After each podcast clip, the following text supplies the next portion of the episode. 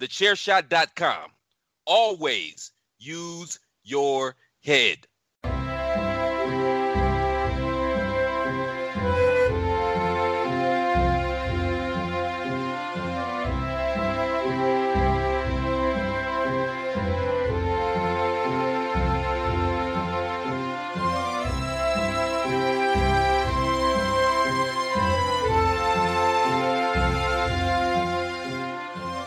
Hello, everybody, and welcome to another episode of the Badlands Podcast, the only podcast that out there that is 100% chiseled and is proudly part, very, very proudly part, I might add on this episode to be part of the Chairshot Radio Network. And uh, if this episode kind of goes a little bit uh, less sweary than normal, it's because I'm speaking to the head honcho today. I've got I've got the boss in, so I've got to be on my best behaviour. Um, today's uh, guest is the one and only Greg DeMarco, chief of the Chairshot Radio Network. Greg, how are you today, sir? I'm fantastic. You don't have to do anything different for me, though. Trust me. This is we're we're built on podcasting, which means people can do whatever they want with no rules.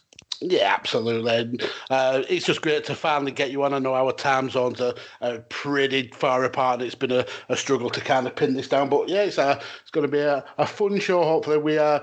When we was given this topic, it was kind of one of the topics that stood out to me as something that you'd probably be interested in. Being a, a, regular listener to uh, the the Greg DeMarco show, it seemed like it was kind of up your alley basically it's yeah you're saying that we just like stupid stuff but that's and honestly that's true. That's entirely true. We do some really crazy things on my show. So yeah it's um when you gave me that topic i was actually excited about it. I did have to do some research and yeah i mean it wouldn't surprise me if our master lists are pretty similar but mm-hmm. it'll still be good. Absolutely. It's your boy Rance, aka Ray Cash of the Outsiders Edge. I'm here with my boy Kyle. And I got a question for you, man. All right, shoot. What would you say are your four worst, your Mount Rushmore of worst edge guests? Ooh, that's a tough one. The Mount Rushmore of worst edge guests. It's pretty easy. It should just be two people.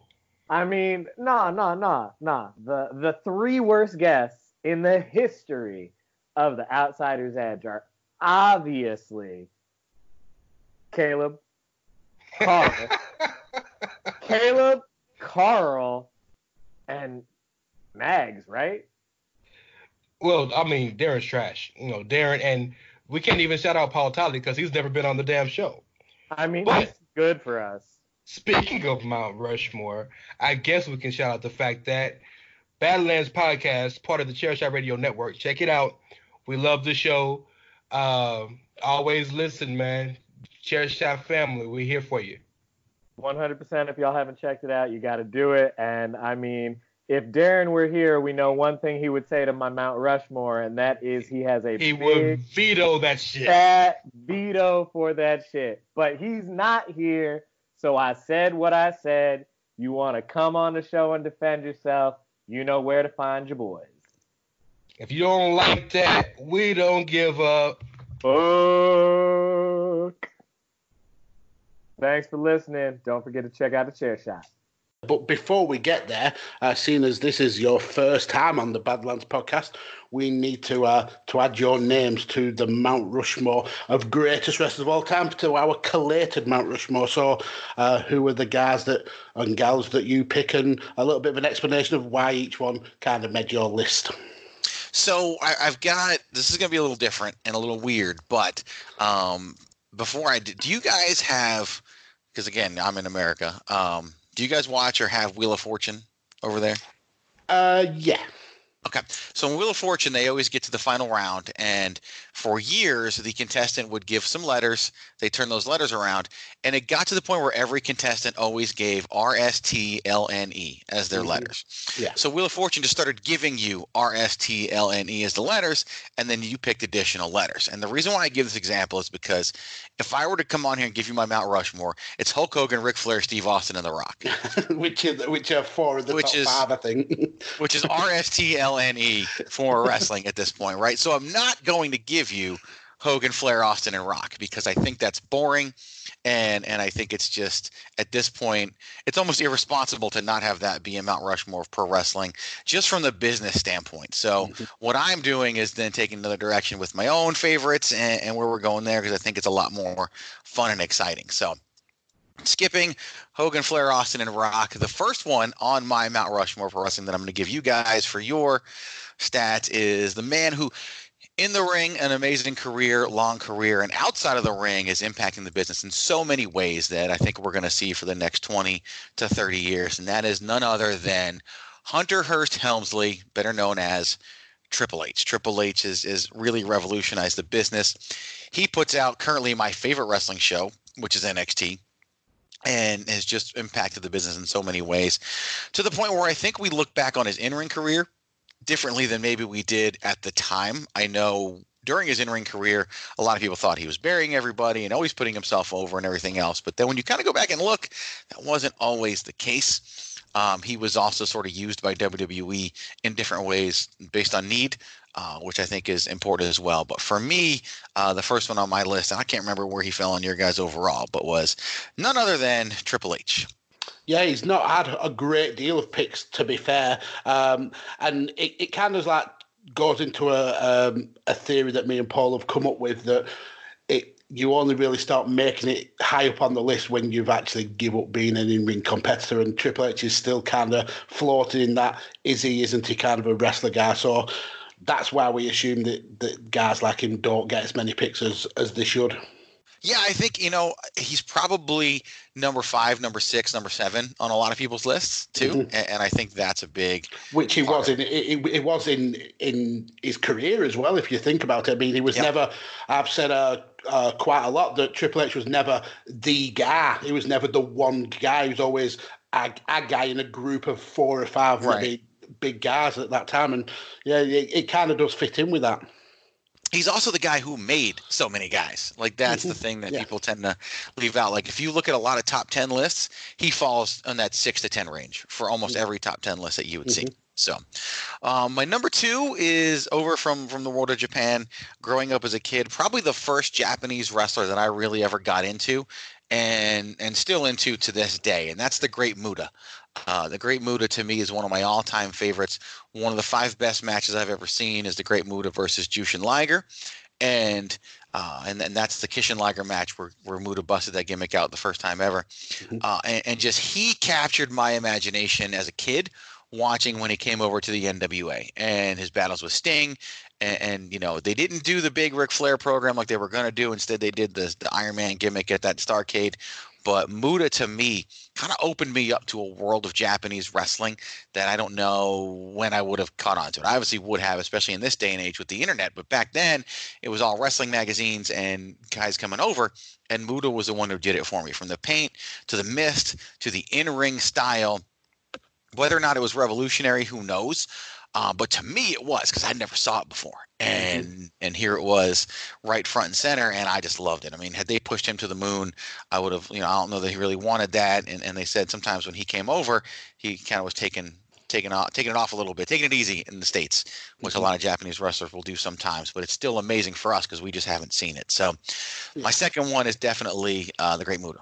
Yeah, and another one that hasn't had a lot of mentions on on the collated Mount Rushmore, uh, but I think that's for different reasons. I think that that's more because of the age range of the, of the guests that we have on. They kind of don't they don't know that era of wrestling, so they only see the kind of the Great Muta from the last couple of years where he's only wrestled the very very few matches. So um, yeah, another uh, outstanding pick who who takes spot number three.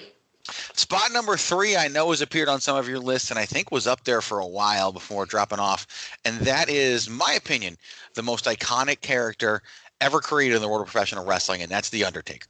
The Undertaker, for me, uh, again, grew up on, you know, I, I saw me and Mark Callous in, in NWA and WCW. I'm 43, for anybody listening isn't sure.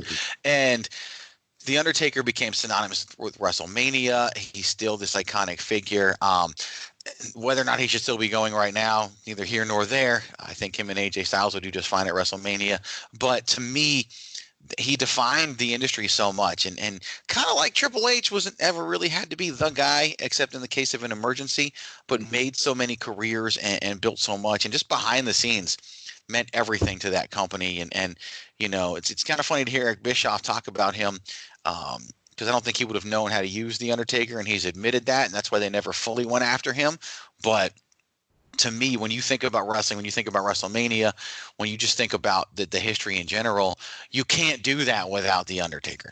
Yeah, agreed. Uh, and I don't. I'm not the statistician of the show. That's that's Paul's forte. But I'm sure the Undertaker's been making uh, leaps and bounds to, to climb back on the Mount Rushmore. Uh, absolutely the best gimmick that there has ever been in wrestling. Um, yeah, outstanding pick. Who, who takes that last coveted spot?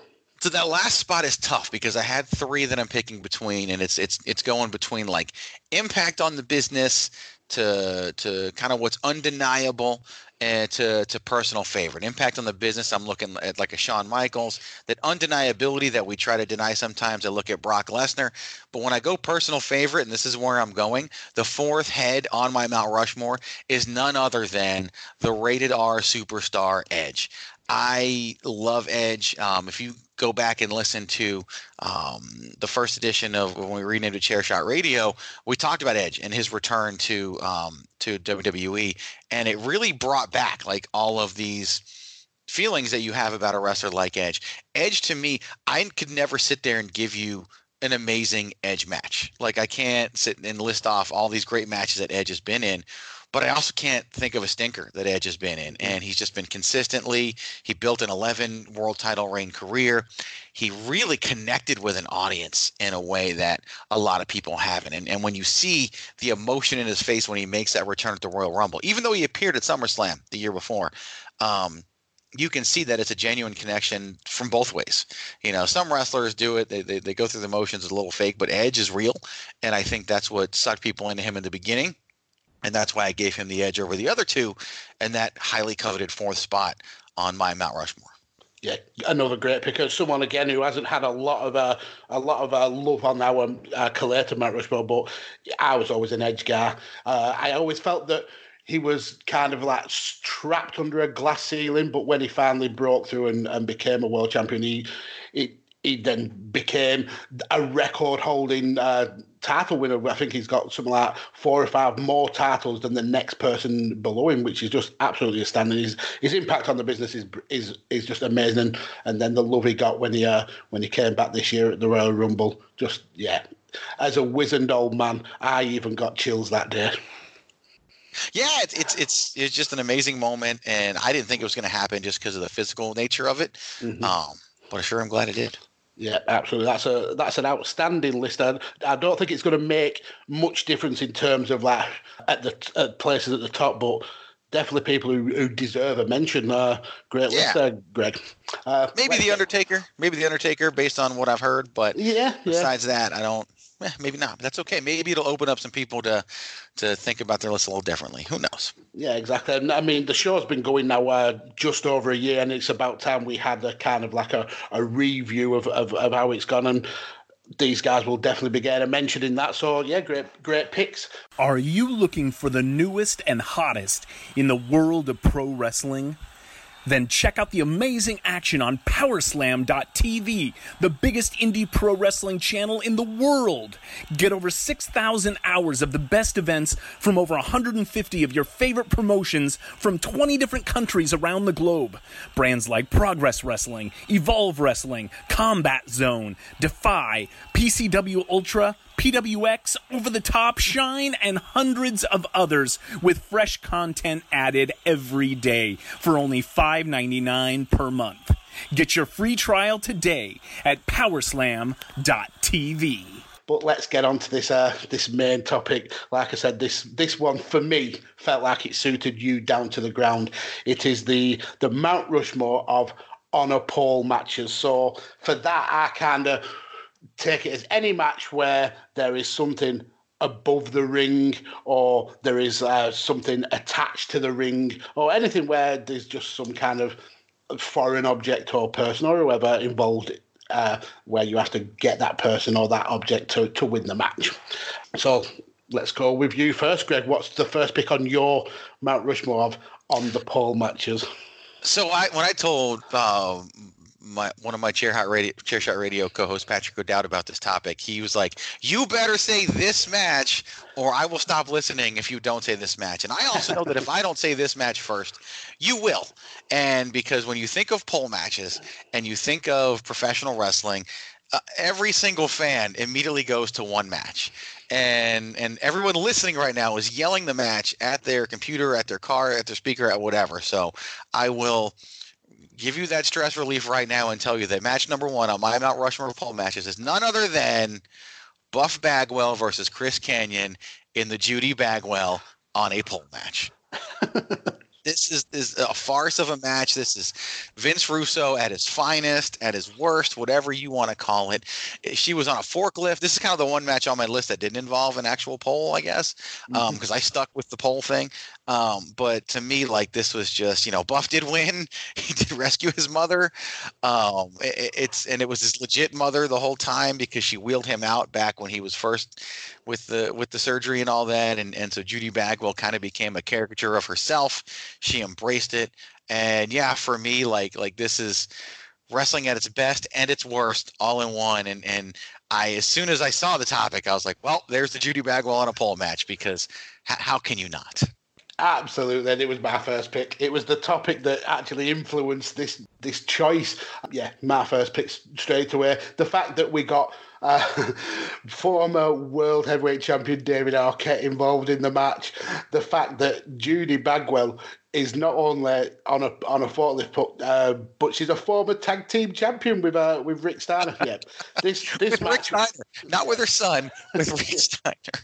Yeah, this this match was had to be number one, and it was my number one as well. So we go straight back to you for your for your second pick. Okay, so my second pick is going to be a little bit different. This also comes from from WCW. WCW was a was a just a amazing place for pole matches. Yeah. Um, this was on an episode of Monday Nitro, and Jeff Jarrett faced Booker T in uh, for the WCW Championship, and this was termed the and and I didn't I knew about this match, but I didn't realize remember what they had called it.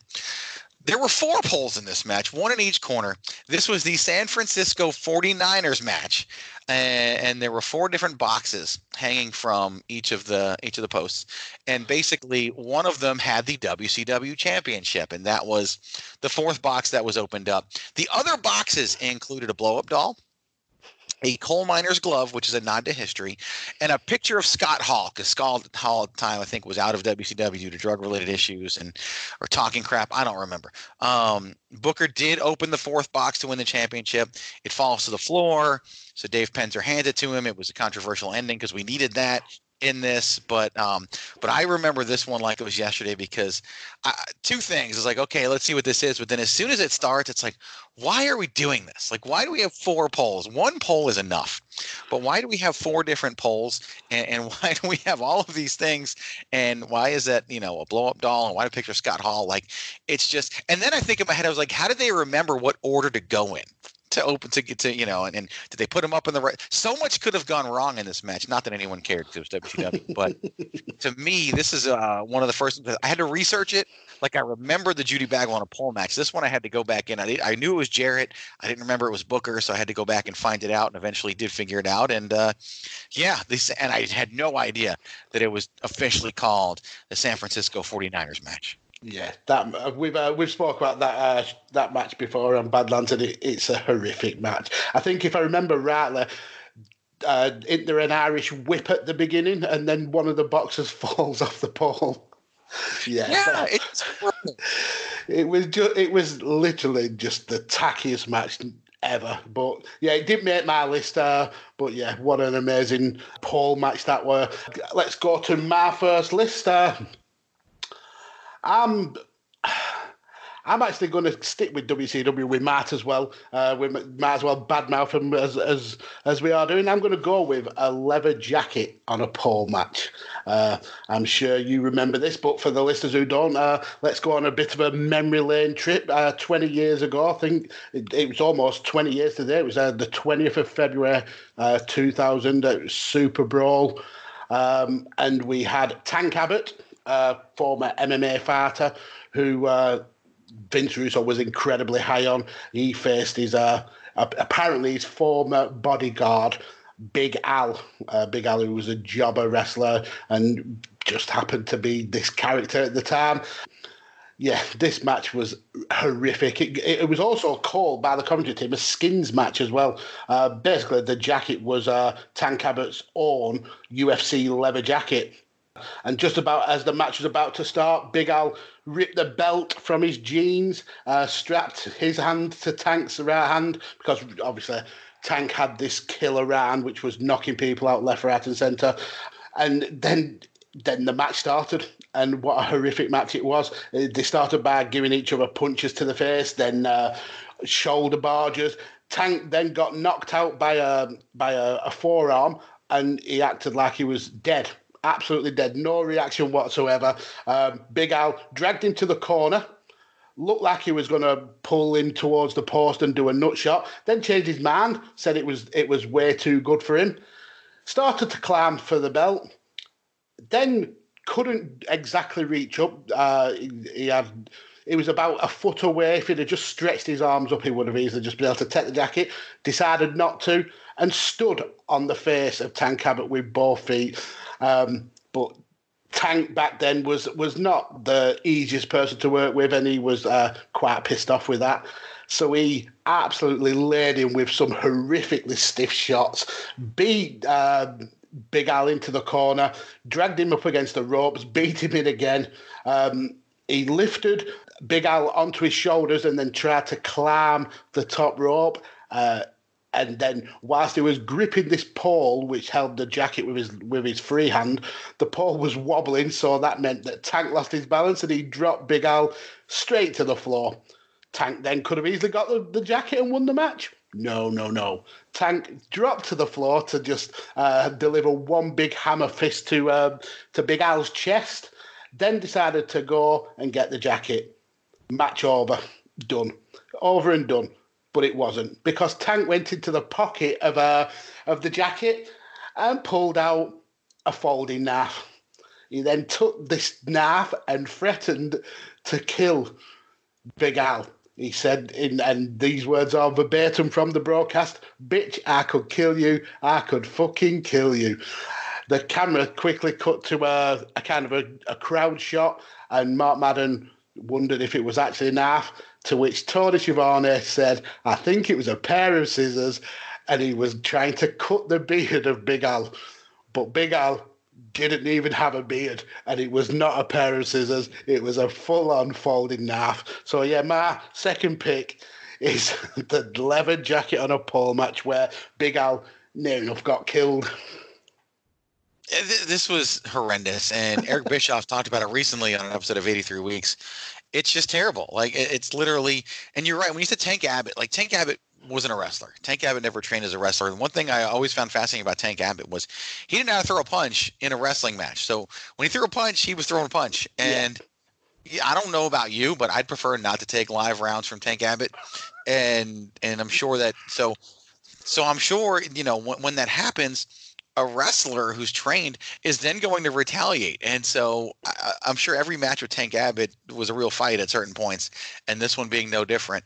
Um, the knife thing though is just what really and i guess you i mean why else would you have the leather jacket up there like like you had mm-hmm. to have a reason tank had the knife in it yeah, but uh, the, and, the storyline for that was that uh, Big Al was jealous that Tank left the UFC to go to uh, WCW. Uh, he felt that he'd sold out and they had a, a, a confrontation where Tank said, "I'd give you the jacket off my back," and Big Al said, "I'll just take the jacket," and it kind of led to that. The, it was the most tenuous link of of, of reasons to have a, an on the pole match, but there we are.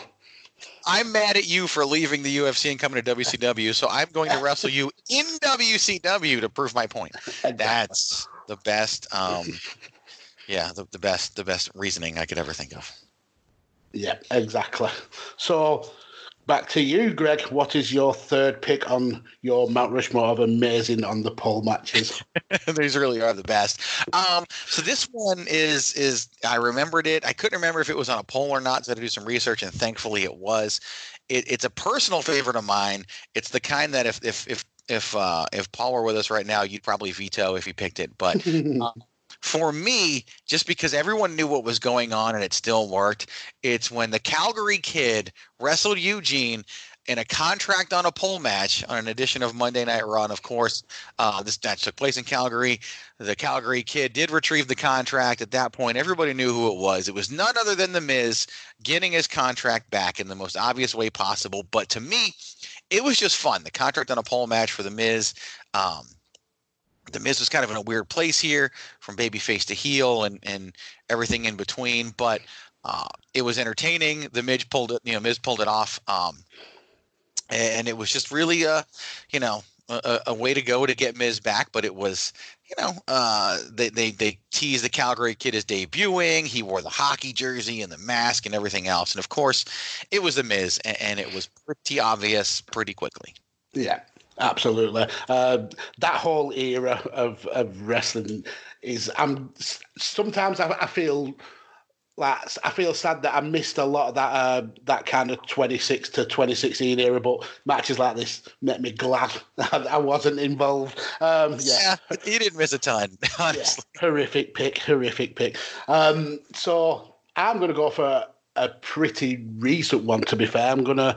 I'm actually going to go for, for one that's that's it's going to throw a bit of shade on what on my favorite wrestling promotion right now. That's NXT. Um, I'm going for when NXT were, was still part of that that, that developmental area. Um, I'm going for an episode of NXT Redemption from uh, July 2011, uh, where we got a trifecta of pole matches all rolled into one.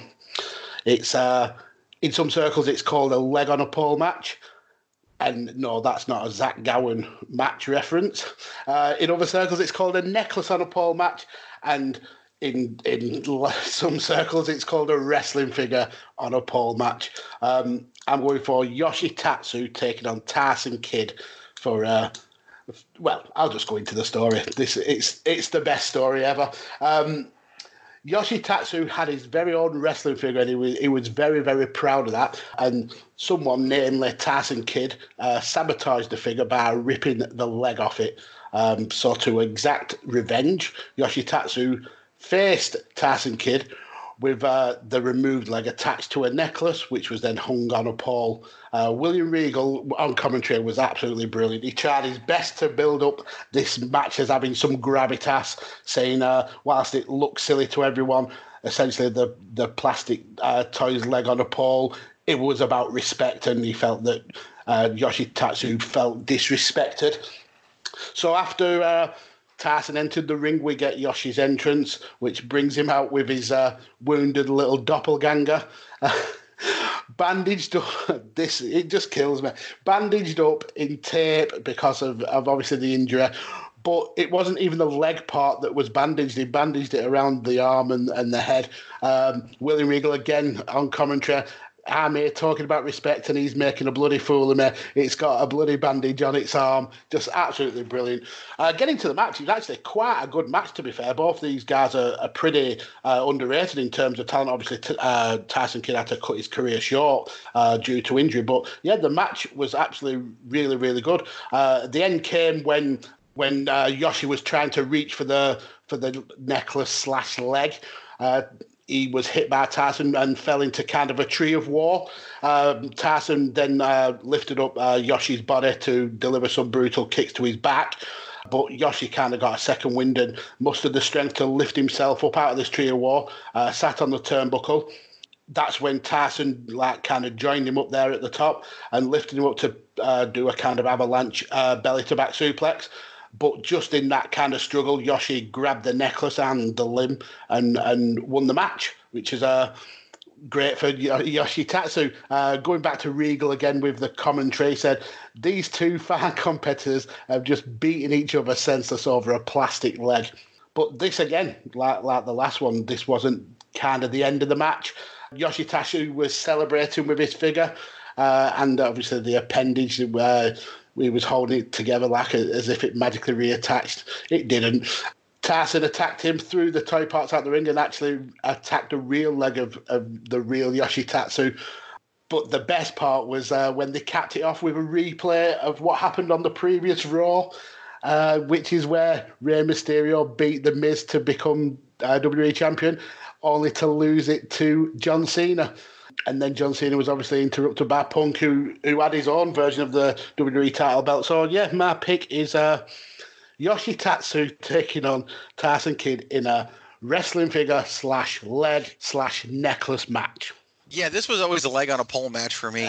Um, I never even realized there were other circles that called it something else, but it, it's just crazy what you can do in wrestling sometimes. And and the fact that this took like I love NXT, but NXT's had a pole match, NXT's had a shark cage match, NXT's had their fair share of dumb things.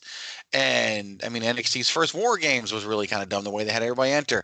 Um, it, it's just crazy to look at yeah, the the pole match that that you know even NXT couldn't couldn't escape having a having a pole match, but at least it was good in terms of in ring action. I love when you're like describing it and you talk about how he goes for a belly to belly suplex and he grabs a limb off the pole and it's we just accept that as if it's okay. Yeah, and, and we don't. It's like it, that's what wrestling does to you. It's like isn't this strange? Well, yeah, like somebody if somebody listens to this that isn't a wrestling fan, they're gonna be like, "What the hell are you talking about right now?" And we're talking about a toy leg hanging from a pole that two guys were fighting over because you can't just go to Toys R Us and buy another one.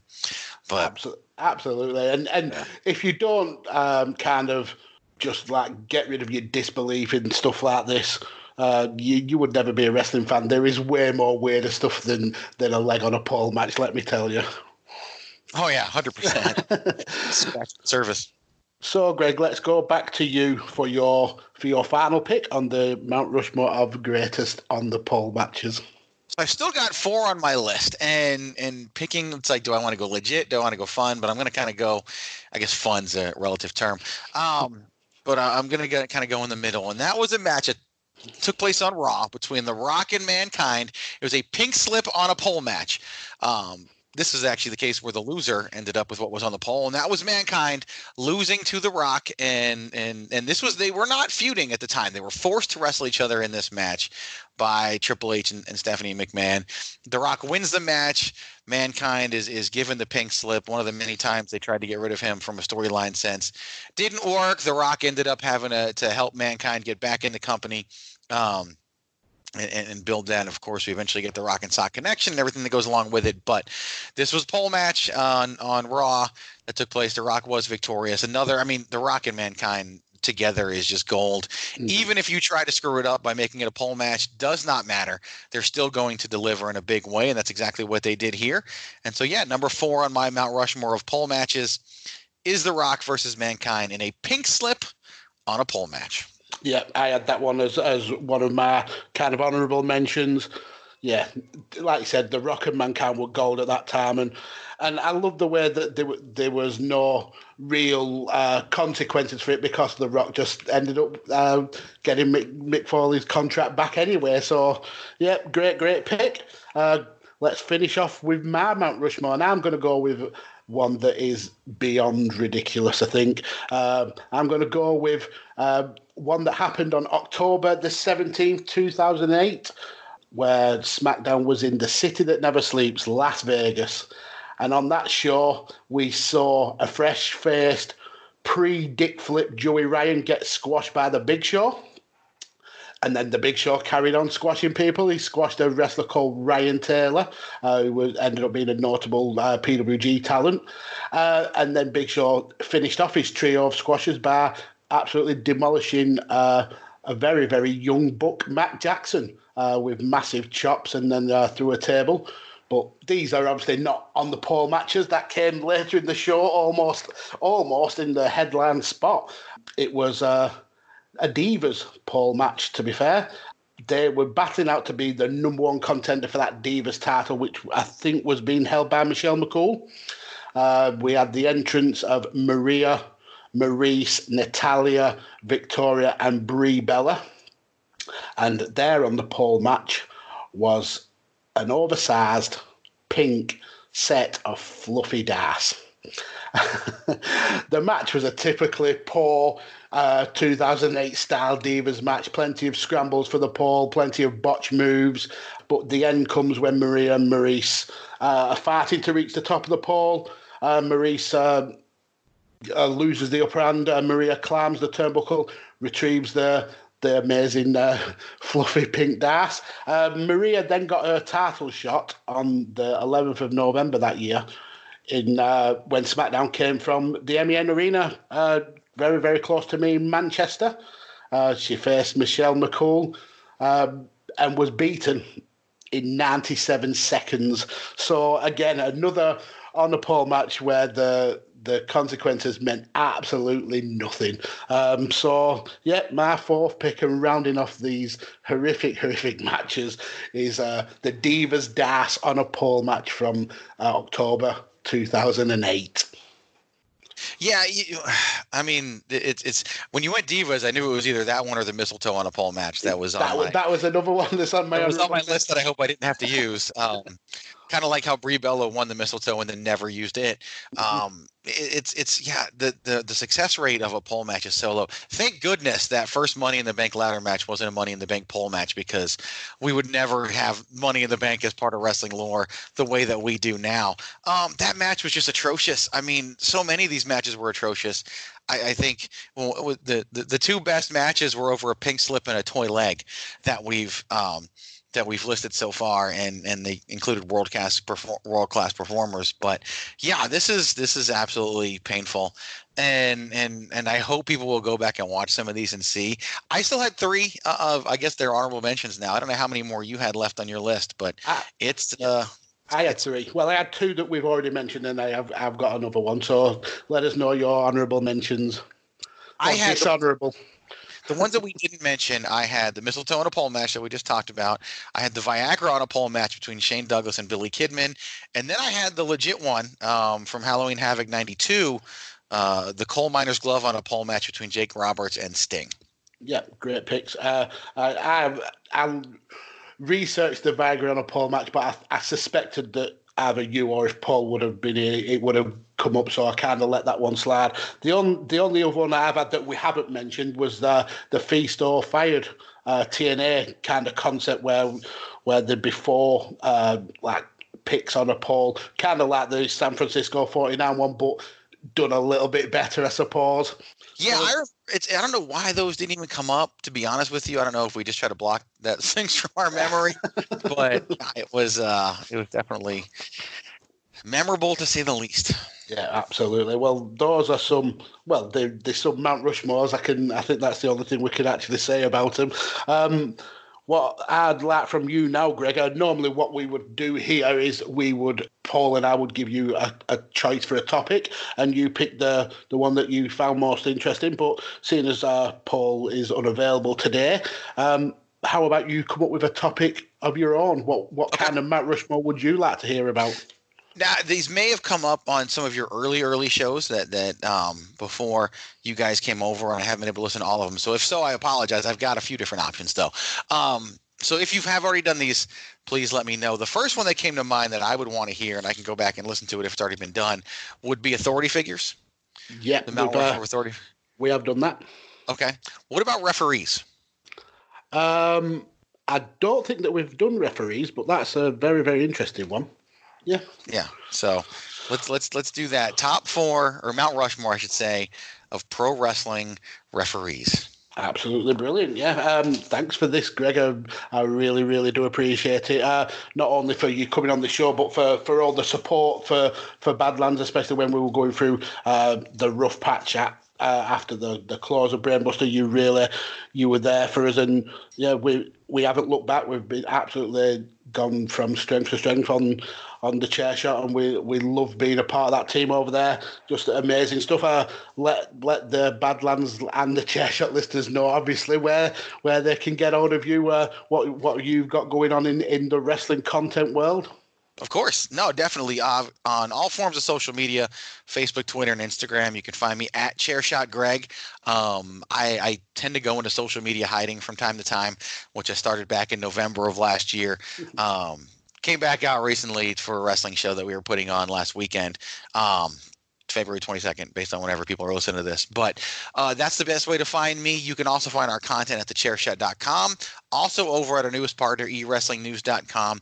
Um, I'm the director of media content over there, working, still building a lot of things. Uh, you'll see the podcast start to get featured over there as we build the the radio network side of the we it's it's literally logistics of building that portion of the website that we're working on right now and also getting more access to events and and and coverage as media and all those things going on. People can also email me. I'm very open with the email address greg demarco at thechairshot.com feel free to send that off as well.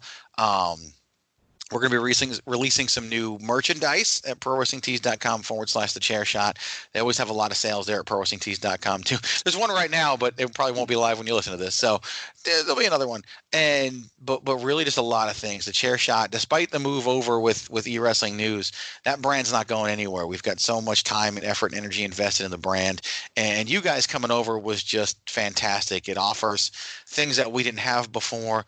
The show is so enjoyable. Um, I always listen to everybody before I bring them over, and and it's just a matter of. Uh, you know bringing this to our listeners and and and making sure that they they have a varied amount of content. You guys definitely fulfill that. It's a lot of fun and just something that you know we we support and continue and, and are so glad you know their loss was our gain and and that's just the uh the, the long and short of it. So but at chairshot greg greg demarco at the chairshot.com and yeah keep following along. So we're going to keep bringing you the good stuff yeah, absolutely. Um, and again, we absolutely appreciate the the love and support. It's a it's an honour to be part of of, of the Chair Shot Radio. Um, but listeners, who had the the I'm saying best in very very uh, inverted commas here, but who had the the least worst uh, Mount Rushmore of of uh, pole matches? Was it Greg's Judy Bagwell on a forklift match, the contract on a pole match between uh, the Calgary Kid and Eugene, the pink slip on a pole match against The Rock and Mankind, the San Francisco 49ers match against uh, Booker T and Jeff Jarrett, or was it my horrific list of the Divas Das on a pole match, the wrestling uh, figure leg necklace match, uh, the Judy Bagwell on a on a pole match, or the leather jacket on a pole match? Uh, just tell us uh, in the in the comments which uh, which of those is the be- uh, the best. Um, thank you for listening. Uh, we really do appreciate all your support. Thank you for for Greg to, for coming on the show. It's uh, an absolute honour. Um, but when you are picking your Mount Rushmores around here, we only have one rule on this show, and that is to always use your head.